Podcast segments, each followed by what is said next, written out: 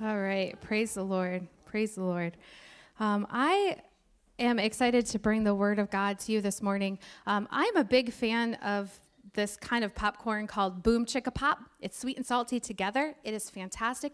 And it's on sale at Aldi. So yesterday I went to Aldi. I feel like this is a stand up comedian act that I just started. it's not. Believe me, there's no.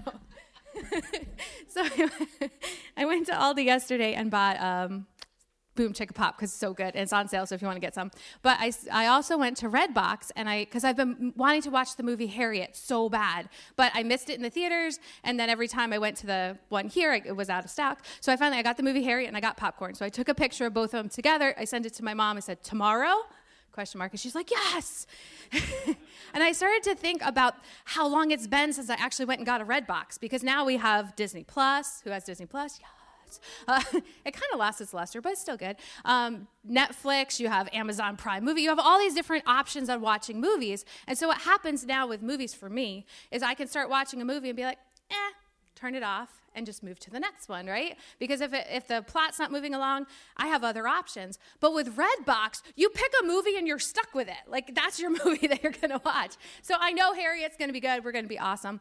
But um, I feel like sometimes with our Christianity, we've gotten to the same place where um, it's no longer that we've chosen God and this is how it's going to be. We have all these options. We have all like, oh, I'm going to pause this. I'll come back to it. Oh, I'll never mind this. I got this. It's almost like a salad bar of options for our Christianity. And we pick this and leave that and pick this and leave that.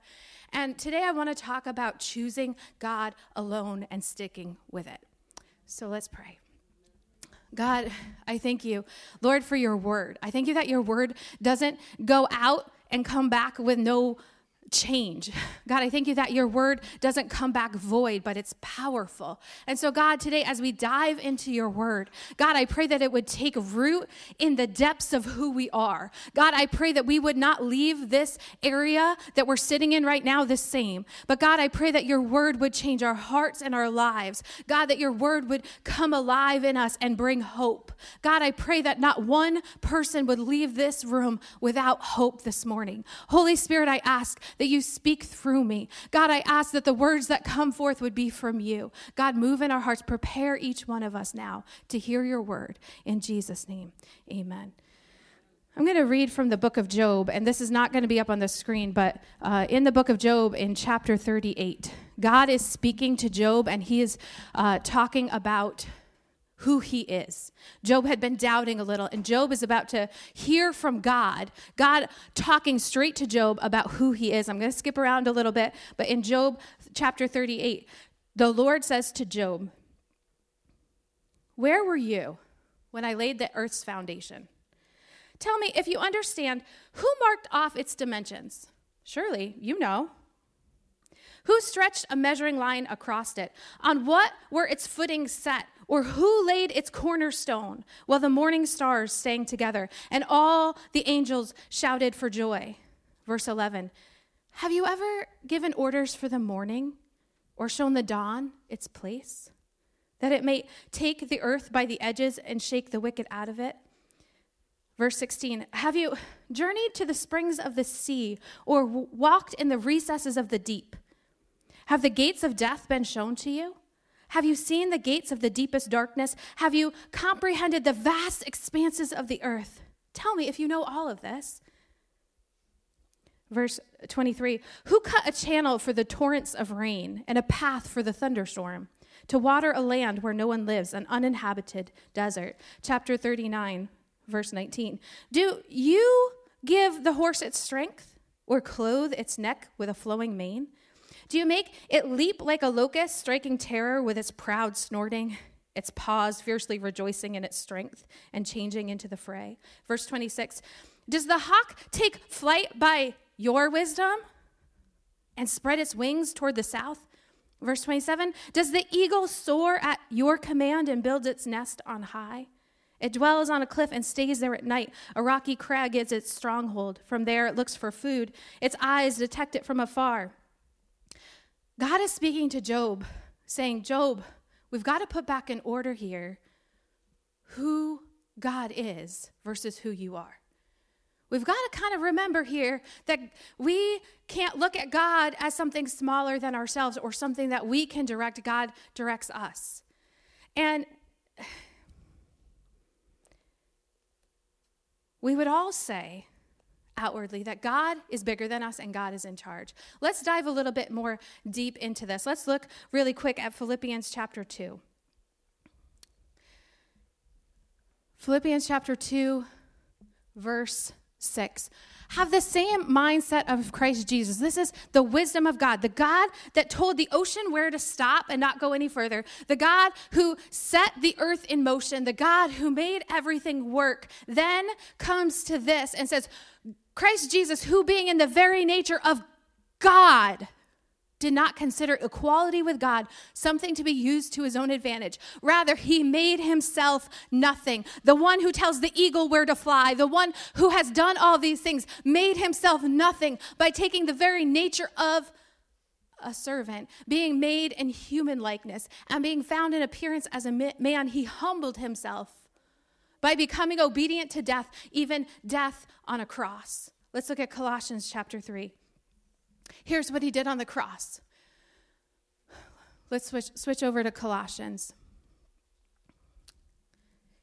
The God who set eagles to where they should fly. The God of the universe made himself a man, came down to earth, made himself nothing, and said, When you were dead in your sin and in the uncircumcision of your flesh, God made you alive. You were dead, and He made you alive in Christ. He forgave us all our sins, having canceled the charge of our legal indebtedness, which stood against us and condemned us. He has taken it away, nailing it to the cross, and disarmed the powers and the authorities. He made a public spectacle of them, triumphing over them on the cross. This is the wisdom of God. Not only the God who created everything, but the God who came down into humanity and then the God who saved us. We were dead in our sins, and He made us alive.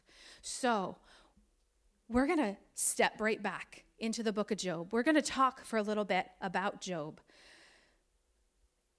Job went through some dreadful things. He had some friends come when those dreadful things happened, and they gave him really bad advice. They did not show kindness to him. And Job trusted God anyway.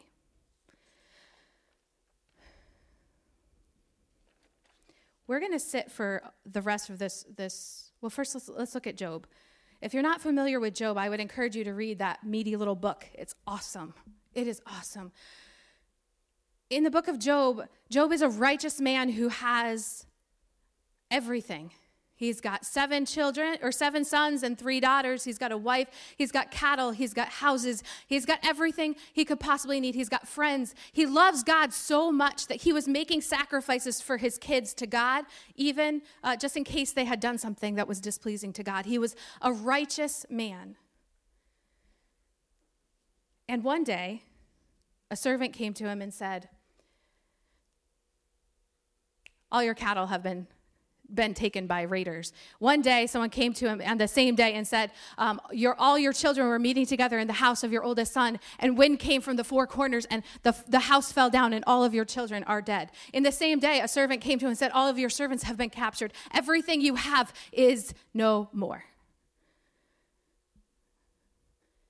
And Job was stricken with boils all over his body until he was sitting on an ash heap covered in boils, all alone, scraping the boils off of his skin with a piece of broken pottery, the Bible records. And his friends come. His friends were religious people, they were righteous people, they were his friends. And they come and they sit with him and they look at him and they're like, Job, this must be your fault. Let's look at your life, Job. Let's find out where you must have gone wrong. This is all on you. His wife comes to him and says, Job, just give up. Get over this.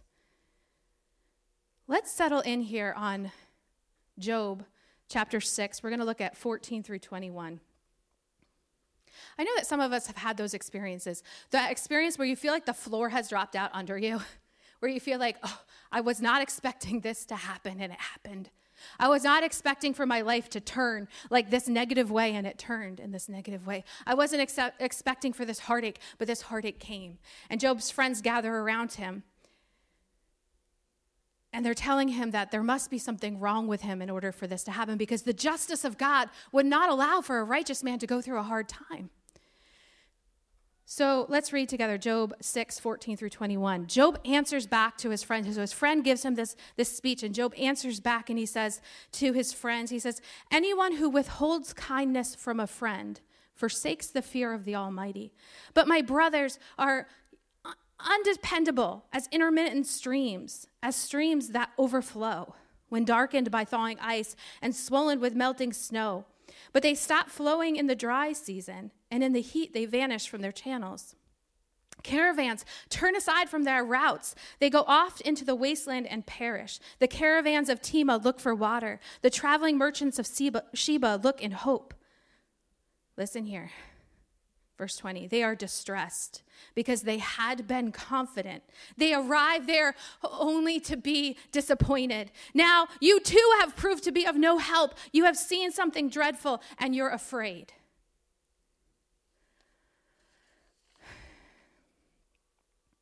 Job says in this, You're not very good friends. It's even worse because I thought you were going to be a help. I thought you were going to be a source for me. I thought you were going to be a river of help, and you've disappointed me. You look at me on this ash heap with my boils and my kids dead and my stuff gone, and you're dreadful. you look at this dreadful situation and you look at me and you're afraid of me because this is too ugly. This is too much of a situation. I'm just going to step away from you now. you must be bad. Have any of you been there? Have you ever been Job? Have you ever been the friends that have looked at a situation and been like, I'm not touching that? I'm not touching that. That's their fault. It's got to be their fault. I'm staying away. Job says, You've disappointed me. This is what the Lord spoke to me. You can't be disappointed in something that you were never appointed as your hope. You can't be disappointed in something that you've never appointed hope to. So, what Job had done is he had put his hope in his friends. He appointed his hope to his friends, he appointed his hope on something other than God. You can't be disappointed in something if you haven't appointed hope in it.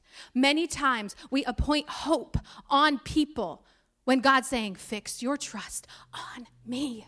He's the one who made the earth. He's the one that didn't consider heaven something to be obtained, but came down as a man. He's the one that took you from death to life. He's the one that we fix our hope on. His hope is an anchor for our souls. His hope is a hope that doesn't change with circumstances or shifting shadows. God is not afraid of us sitting on an ash heap taking boils off with pottery. He's not afraid of our dirty situations. Our hope needs to be appointed in God. Job went through some dreadful things. His friend's advice was off.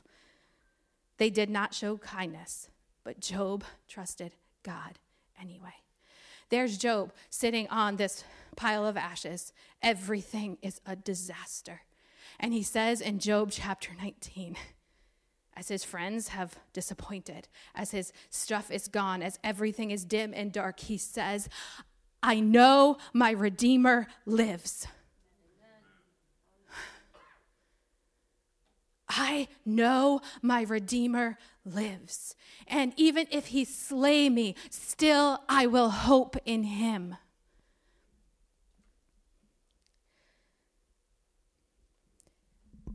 Years ago, I was going through a situation that it was a one day kind of situation. Just like Job, Job, the servants came to him and said, Everything's different. I had a situation like that in my life. And something had happened that, you know, when the floor drops out under you, you feel like you've been punched in the stomach. You feel like you're doubled over. You feel like this can't be my life. This is not, this is not it. And I was sitting in that moment and I didn't know what to do. And so I called my pastor's wife and I said, Hey, I got to talk to you. I got to meet with you. This isn't even a phone call. I'm not okay. And I went and I met with her. I explained the situation, and she is a great woman of God. And she reached over and she prayed for me. And I left. But I left really mad. That wasn't enough. I wanted her to see me through it. I wanted her to call me and walk me through it. I wanted her to make it better. I wanted her to fix it. And that had happened, and it came to be Sunday. And John was like, I understand if you can't go to church. I understand if the pain is too great to walk through those doors. And I said what Job said I know my Redeemer lives. This situation is bad. I was depending on people, and they're not supposed to come through for me like God's supposed to come through for me. And I remember worshiping God with both my hands raised, with tears that wouldn't stop flowing, and I couldn't even catch my breath, but I was going to worship my God because my hope was anchored in Him. So I want to talk a little bit about verse 20. If you could put verse 20 up there, Kira, it says, They are distressed because they had been confident. They arrive there only to be disappointed. So they, when he was describing that long thing in, in, chapter six, when he was describing how caravans would, there was this stream of water, and they they had seen it. So they figured if they would veer off the, the main road and come to this place, they would find water. But when they got there, there was nothing. Sometimes we look at people and we think there's this pool of water, and if I can just hang out with this person, if this person would just pray for me, if I could just get to that pool of water, we get there and it's a mirage. It doesn't have the depth that we thought it had, it doesn't have the backbone that we thought it would have. They are distressed because they had been confident. They arrived there only to be disappointed. Job arrived with his friends who he thought would bring wisdom and comfort only to be disappointed. I arrived at a place in my life where I was just disappointed. To shake your fist at God. In deep situations, we can question all kinds of things, all kinds of things that we thought, this is the way the world works. And then something changes it, and we're like, God, what's going on? How is this going to be fixed? We go through stuff. Every single one of us goes through stuff. And people see us going through our stuff.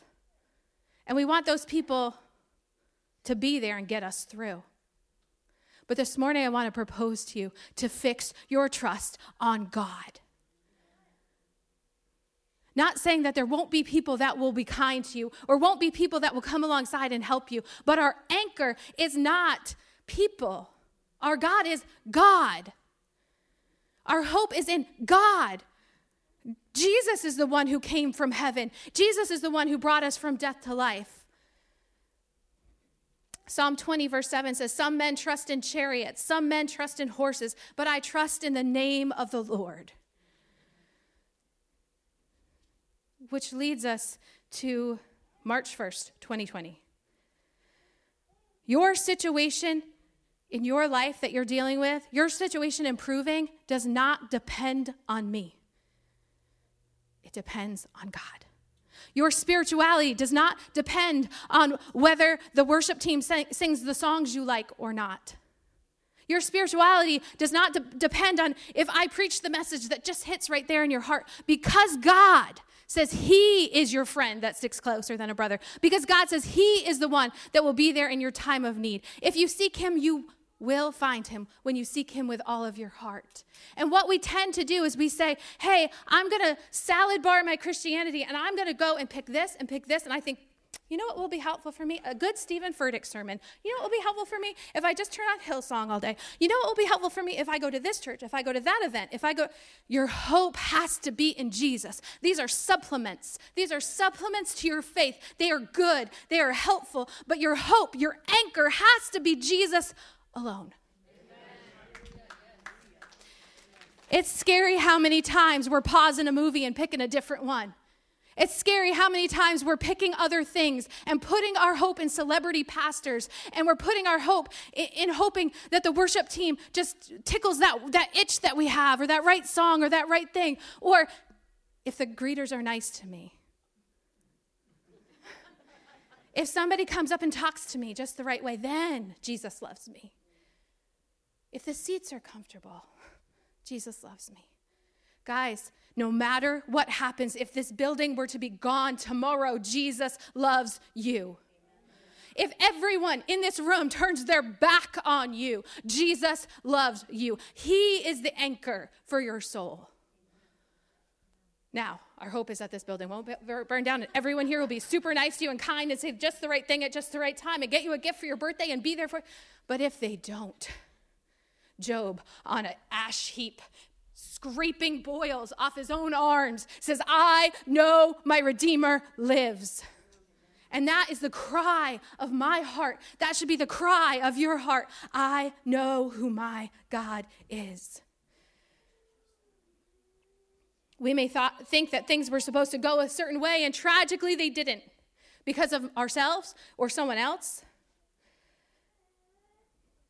And here's what we tend to do with God the God of the universe, the one about the eagles, the one who came to earth, the one who forgave our sins, we tend to make him less than he actually is. We have had the privilege of having uh, TJ and Jackie in our lives and moved back here recently, and they have a seven year old daughter named Aria. And Aria and I are both, I'm trying to see if TJ's in here, he's not in here. Aria and I are both strong people. We're both pretty opinionated, but we have a lot of fun together. And you won't believe what it is that has bonded us together cooking. She comes over, she's like, Auntie Jill, what are we cooking? And we'll go into the kitchen. I'm not a big cook or anything, but the two of us, we just, she gets so excited. We chop things, we, we make things, they're simple things, but we really enjoy cooking together. And so she'll come over and she wants to chop the potatoes, right? So, okay, here's a little knife. I'm right here with you. You're chopping the potatoes. As soon as she's done, I say things to her like, okay, Ari, why don't you go in the bathroom and wash your hands? As soon as she's gone, I fix up those potatoes real good because she didn't do a great job. And I plop them in. I try to go back around and try to fix whatever, you know, things that just weren't, weren't right. She does fine. I mean, it really it would be okay if she did it, but I'm obviously a little bit older and I can get it right we tr- it's it's funny but we treat god that way. God we treat god like as if they're a seven-year-old aria. God you can help me out in my bad situation. You can help jesus you can you can chop the potatoes. But I, i'm going to come back and fix this. I'm going to just i'm going to just come around. I'm going to just i'm going to just God, I know you're in control of this situation, but I'm gonna, I think I know better. I'm gonna call this person. I'm just gonna go, I'm just gonna. Is God smart enough for you? Do we trust God enough to get it right in your situation? In your hard situation, do you trust God enough? To get it right. Now, obviously, God is much smarter than Aria. I'm not saying God is like a seven year old. I'm saying that we can't treat God like a seven year old who sometimes gets it right, sometimes gets it wrong, and I'll help him if he doesn't do it my way. Let that sit with us for just a minute. God, you sometimes do it right. You, I've seen you sometimes do it wrong, so I'm going to help you out. There's a part in Job where he said where God is speaking to Job and he says, "You see just this part, but I you see just on the horizon, but I see the whole world." In Psalm chapter 1, the, the verse says, Why do the nations rage? God sits in heaven and laughs because he sees more, he knows more. So when we start to question God or try to help God out, it's because we don't understand what he's doing. We might not understand it for a few months, a few years. We might not understand why the situation happened to us this side of eternity. But I know my Redeemer lives, and if he slay me, still I will put my hope in him. I am not wiser than God. So Job went through some dreadful things. His friend's advice was way off.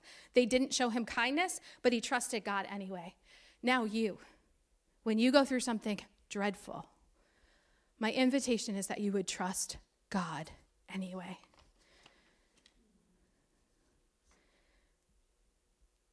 Now, what about how we treat other people? We said that we can't put our hope in other people. We can't uh, bank our Christianity on other people, on pastors, on, on anyone else but on God. But how is it then that we should treat others? How should those friends have reacted to Job? And we're going to look at Job uh, in the second verse that I have up there, Kira. It says, Now you too have proved to be no help. You see something dreadful and are afraid.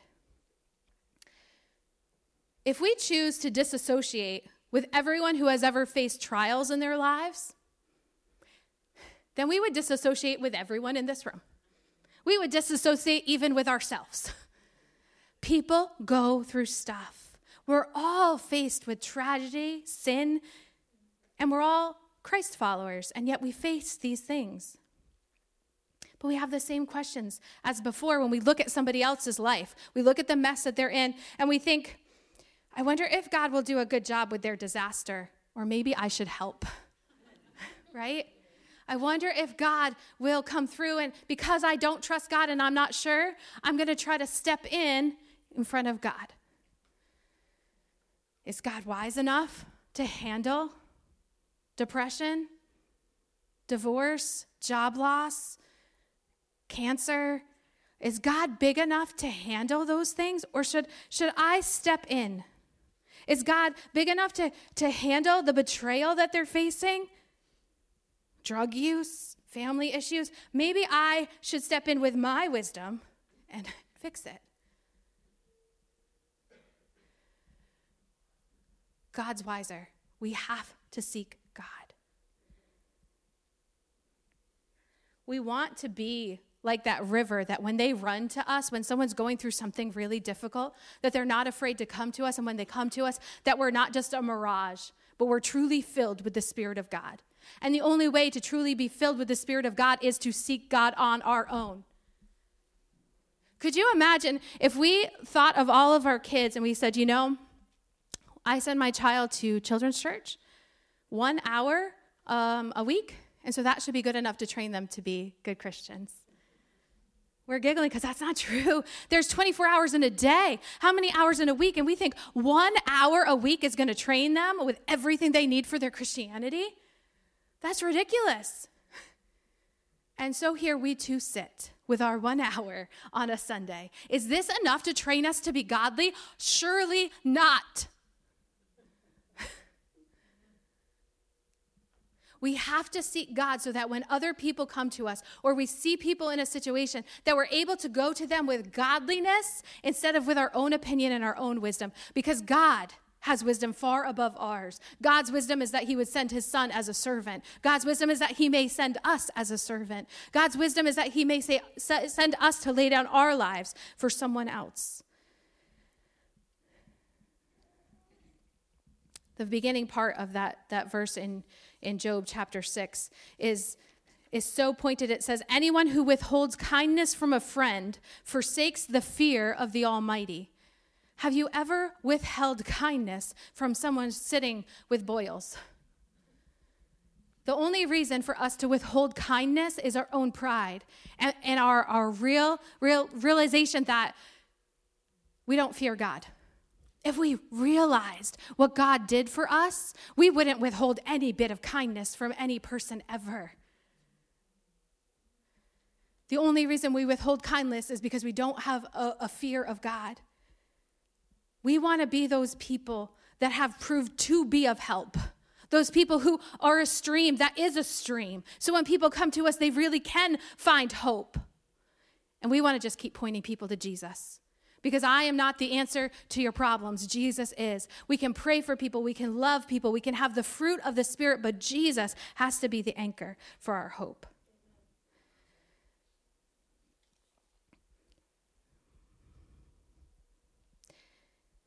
We need the gathering of the saints. But our gathering has to be to talk about the goodness of God, not the wisdom of each other, the wisdom of God. Many times we look at church and we say, it, it, has become that thing on a red box where we're like, oh, boring, go into the next movie. The church is not about entertainment.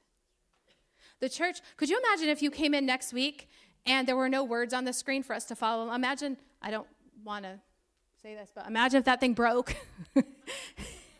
and there were no words. Could we still worship God? Could you, for weeks and weeks and weeks, imagine if we didn't have chairs? Imagine if we didn't have microphones or, or good parking lot or what is it that brings the saints together? It has to be under the umbrella of Jesus alone, not our entertainment, not how well people preach, how well people sing, how, what people greet us or don't greet us or go over to our house during the week or not. Those are all important things, but the most important thing that gathers us is God. To say that we don't need each other is to say that we don't need the church. But the, the interesting thing is that when you go back to Colossians and you realize that Jesus laid down his life and made us a Christian. The day became you you were brought from death to life. The day that you accepted Jesus as your savior, the day that you became a Christian, you became the church. So you could call me Jill or you could call me church. You could call uh, any one of us by our first name or you could call them church because we are the church. And we are the bride of Christ, and God designed it that we would come together and encourage one another. God designed it that we would come together and lift one another up, carry one another's burdens, pray for one another, be there for one another, be in community with each other. But He never designed it that we would become gods to each other. He never designed it that people would put their hope in a pastor, or people would put their hope in how comfortable things felt for them, or people would put their hope in what great programming happened at a church. God's design is that we would come together as the priesthood of believers, that we would come together all having been in the presence of God, and we would have come together to share what God was speaking to us. And when somebody was down, we could help lift them up and encourage them to go to God. To say, I hate the church, is to say, I hate myself. It means that you have appointed hope to people rather than God, and in that you will always be disappointed. When somebody else is going through something dreadful, be so full of God so that you can sh- show kindness and not be afraid of the mess. Trust God's wisdom and trust God to handle the issues. Today, this is an invitation to trust God. God is divine, like we heard at the beginning of the sermon, where He told the oceans where to stop, where He put the cornerstone of the earth where it should be. God is divine. Job went through some dreadful things. His friend's advice was way off. They did not show him kindness, but Job trusted God anyway. You, when you go through something dreadful, trust God anyway. When other people are going through something dreadful, be so full of God that you can show kindness and not be afraid of their mess. Trust God's wisdom and trust God to handle the issues. Because Jesus is that source that does not run dry. He is not a mirage that doesn't come through. He is more than enough for every ache and hurt and pain in your heart. And I believe that most of us are here this morning with discouragement and disappointment in other people. And I believe that God today wants to take us to a place of forgiveness. That God today wants to say, Remember who I am, the God of the universe. Remember what I did. I, the God of the universe, came down in the form of a man I came down out of heaven here to be a servant to you. I came and nailed every one of your sins on the cross and overcame every darkness, broke every chain. And today, are we sitting here with unforgiveness to somebody else? Have we put our hope in somebody else and they've disappointed us? And today, would you consider an invitation to trust God to take care of it? Would you consider the invitation to let it go, to give it to God? Not that what other people have done to us that have been hurtful has no consequence, but that's up to God, not us. Who are we to uh, appoint a consequence? We would be just like Job's friends. Job, you must have done something wrong. Many people have faced hurt when they've gathered with other believers in churches, when they've gathered with other saints. Many of us have found times where we have put our hope in someone and they haven't come through, they have disappointed us. I want today for us to appoint our hope to God. I'm going to take my trust and say, God, I know my Redeemer lives. The end of Job ends like this Job 42, verse 10. So, all this bad stuff happens to Job. Job has this conversation with his friends. His friends are not great um, helps to him. And they say, You must have done something wrong. Job's wife said, Curse God and die. Just give up. Just stop. Job has this conversation with the Lord, and he's like, You know, God, I haven't done anything. Where's your justice in this situation? And God reminds Job about who he is. We get to the epilogue, the end of the story. Now, many of us right now in our lives are not at the epilogue. Many of us are smack dab in the middle of what God's working out or doing in our lives. So we're not to this point yet. But here's what happens at the end of the story of Job. Verse 10, it says, You ready for this? No one's going to like this. There was a time where I was so angry at certain actual person. I was so angry at one person that all I could do was read the Bible. And I read the Bible, and I think I've shared this with you. I read the entire Bible in three months because I was so angry and I couldn't get over it and I couldn't let my hurt go. And so I began to re- read the Old Testament. I was like, Yeah, God, get him. and I would read, and I'd get so excited. And I would just, yeah. And then as I got to the gospel, God said, Jill, maybe you should look at your own self. Oh, no, he's bad. But Jill, aren't you just as bad? No, he's worse. And as the gospel softened my heart through tears, and not because I wanted to, but because God showed me love, I forgave. And then a week later, I had to forgive again and forgive again and forgive again until my heart caught up, till my mind caught up to the forgiveness that I had given to this person. Because how could I not forgive when God had forgiven me? Uh, you're not going to like this. Job 42:10. After Job had prayed for his friends, the Lord restored his fortunes and gave him twice as much as he had before. After Job prayed for his friends. Those are the friends that I would take off my Facebook list and would kind of stay away from. From the, they're done. I mean, in my time of need, they deserted me. In the moment where I hoped that that pastor's wife would call me, in that moment where I hoped that she would come sit by me in church, in that moment where I where I hoped that she would maybe at least bring me some soup or something. Prayed for his friends. This morning, I believe that God wants us to take the heaviness of people we haven't forgiven and saying, God, I forgive them. Because they're not who I put my hope in.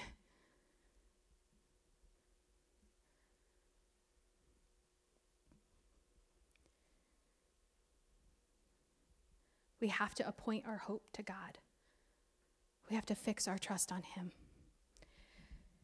So this morning, not only can I sympathize with hating someone. Not only can I sympathize with bitterness, which at one time in my life I let creep in and live inside of me. Not only can I sympathize with hurts being done to me and hurts that I've done to other people, I can empathize because I've been there. And this morning, I would love the opportunity to pray with you. But more importantly than me praying with you, I would love for God to just begin to touch our hearts and our minds.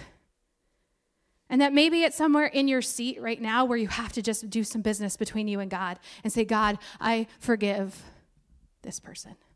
God, I put hope in this person and they disappointed me. God, I thought this person was going to be a stream to me. I thought they were going to be my hope and they weren't.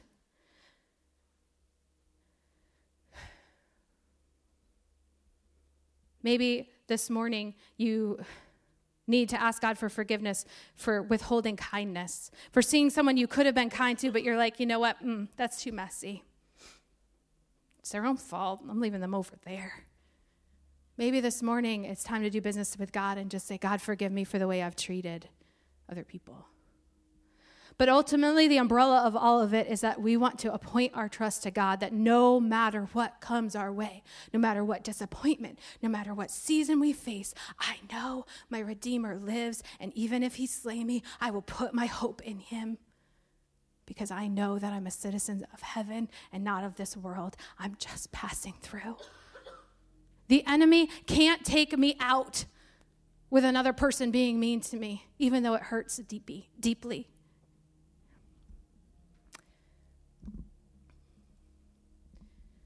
So I'm going to pray. And when I'm done praying, if you want to come uh, to the altar to pray up to the front to pray, I want to come around and pray for you. But sometimes sometimes we need to do it just in our seats. Sometimes it's just between us and God. Other times, uh, it's just like we had that actual bread in our hands, an actual cup of juice. It was a symbol of something that went on inside of us. And sometimes for, for me, and maybe it's for you, is that just taking that little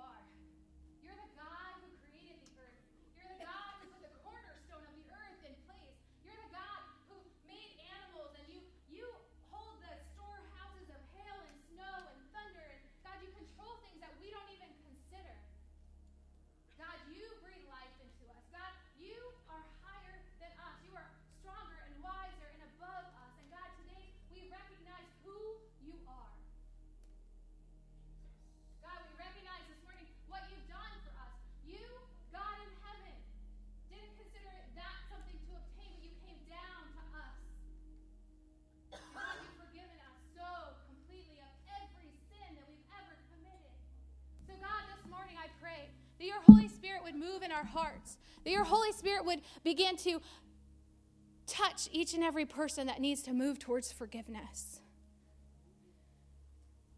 God, I believe that when we forgive, there's such more room in our heart for your love and your peace. So, God, for those of us that have been carrying around the weight of unforgiveness, God, I pray today would be the day that it would break off.